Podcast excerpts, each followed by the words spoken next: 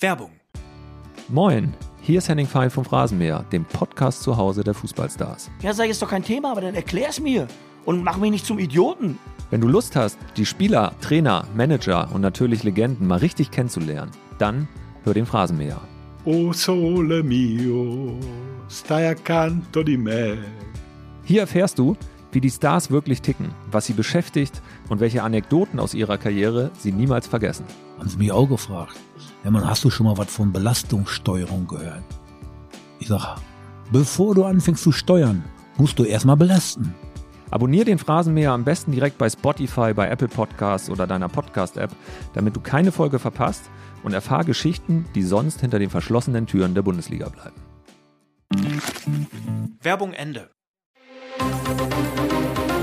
Das Bild News Update. Es ist Mittwoch, der 13. September und das sind die Bild Topmeldungen. Schon bei der Hymne war alles besser. Deutschland im Rudi-Rausch.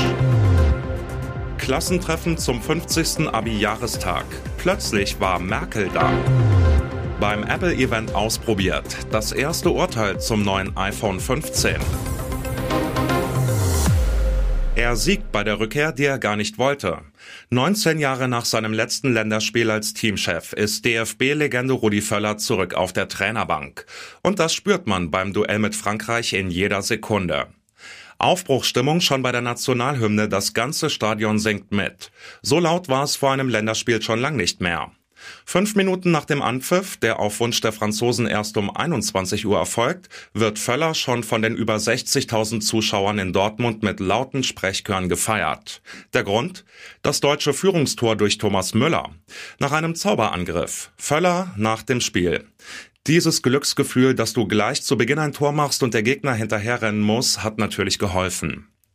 Auch gegen den aufkommenden Druck der Franzosen in der zweiten Hälfte wehrt sich seine Mannschaft weiter tapfer und macht kurz vor Schluss alles klar.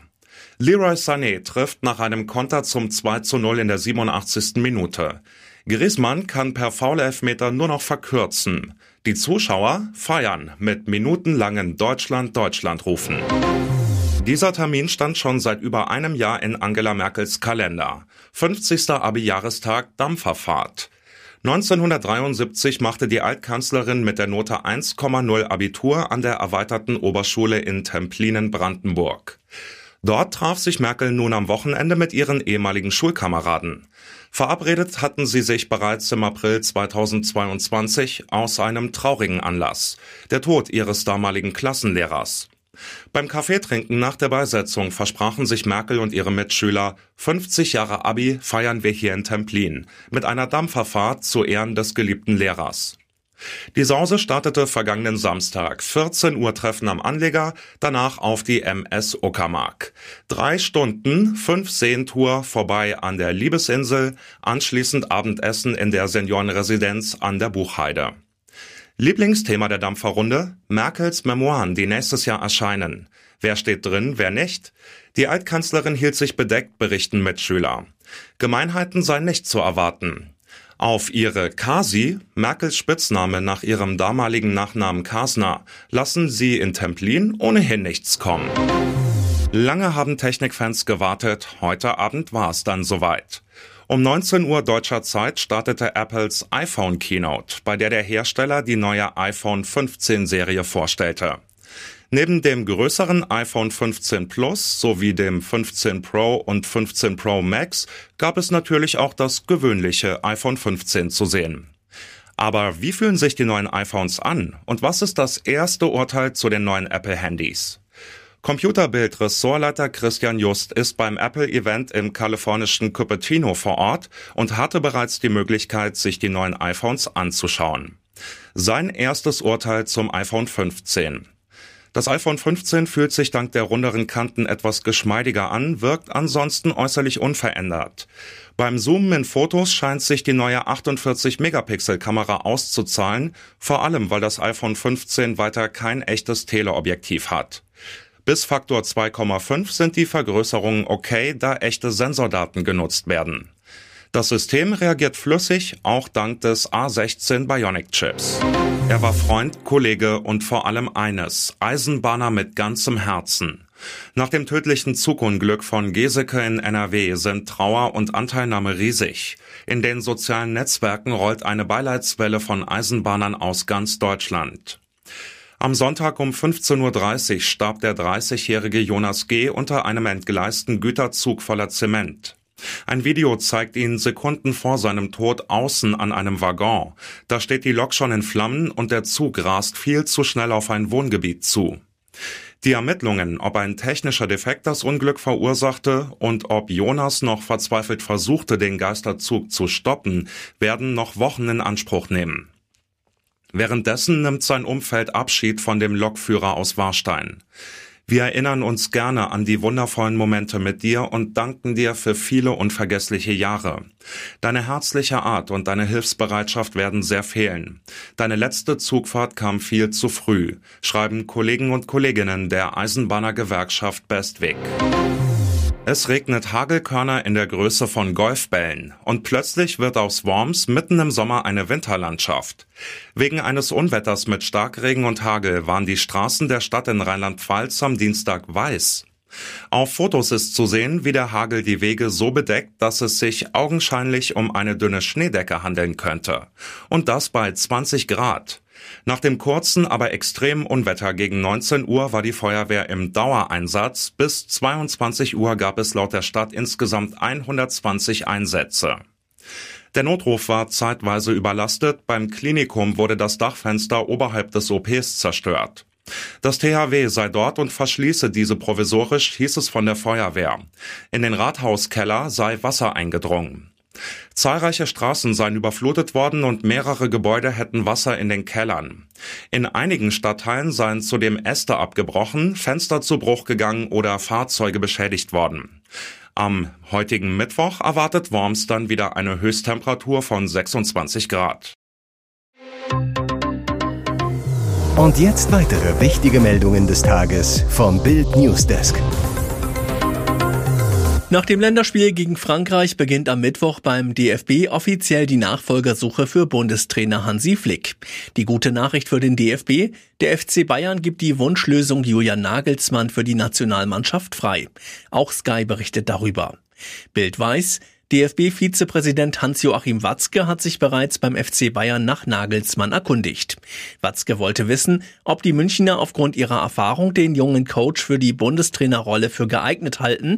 Und natürlich ein weiterer wichtiger Aspekt, unter welchen Bedingungen sie ihren Ex-Trainer, der bei Bayern noch bis 2026 unter Vertrag steht, ziehen lassen würden.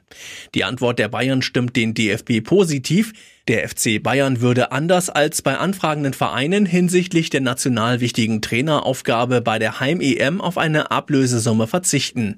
Und das, obwohl Bayern selbst 2021 für Nagelsmann rund 20 Millionen Euro an RB Leipzig zahlen musste, um ihren zum DFB abgewanderten Trainer Flick zu ersetzen. Was Ehrenpräsident Uli Hoeneß sagt und welche Bedingungen der FC Bayern stellt, lesen Sie auf Bild.de. Umfragerekord für Hubert Aiwangers Freie Wähler in Bayern. Die Aiwanger Partei kommt in der aktuellen Umfrage des Bayerischen Rundfunks auf 17 Prozent, die höchste Zustimmung aller Zeiten. Hubert Aiwanger hat die Flugblattaffäre nicht geschadet, scheint es. Im Gegenteil.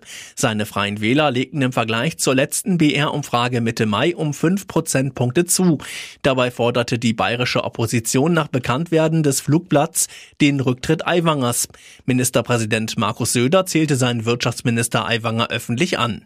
Die Wähler sehen Aiwangers Verstrickungen in die Flugblattaffäre weniger kritisch, sorgen für einen Umfrageknall in Bayern.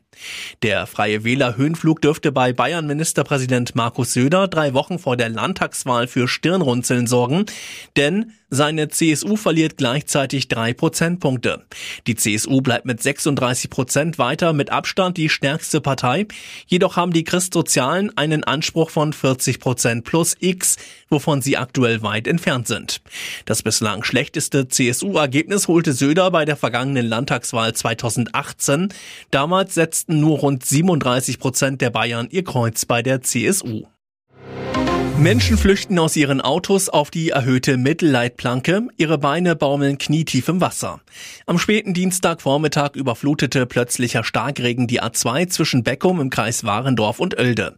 Nur Minuten vorher kam es an derselben Stelle zu einem schweren Unfall, ein Mann wurde dabei lebensgefährlich verletzt. Gegen 11.15 Uhr krachte ein Van ins Heck eines LKW. Vermutlich war er zuvor durch bereits große Wassermengen auf der Fahrbahn in Schleudern gekommen. Der Autofahrer wurde bei dem Aufprall auf das Heck des Lasters in seinem Fahrzeug eingeklemmt und lebensgefährlich verletzt. Die Feuerwehr musste ihn mit schwerem Gerät befreien. Mit einem Rettungshubschrauber wurde der Mann ins Krankenhaus gebracht. Kurz nach dem Unfall verstärkte sich der Regen dermaßen heftig, dass sich auf einem etwa einen Kilometer langen Teilstück der A2 in Richtung Hannover innerhalb kürzester Zeit enorme Wassermassen ansammelten. Es war kein Durchkommen mehr.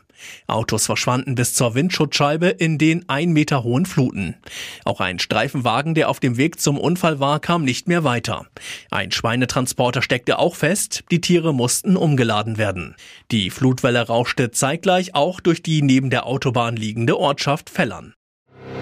Die Affären seines Sohnes Hunter werden ein immer größeres Problem für Joe Biden. Gegen den amtierenden US-Präsidenten sollen jetzt Ermittlungen eingeleitet werden. Das fordert der republikanische Vorsitzende des US-Repräsentantenhauses Kevin McCarthy.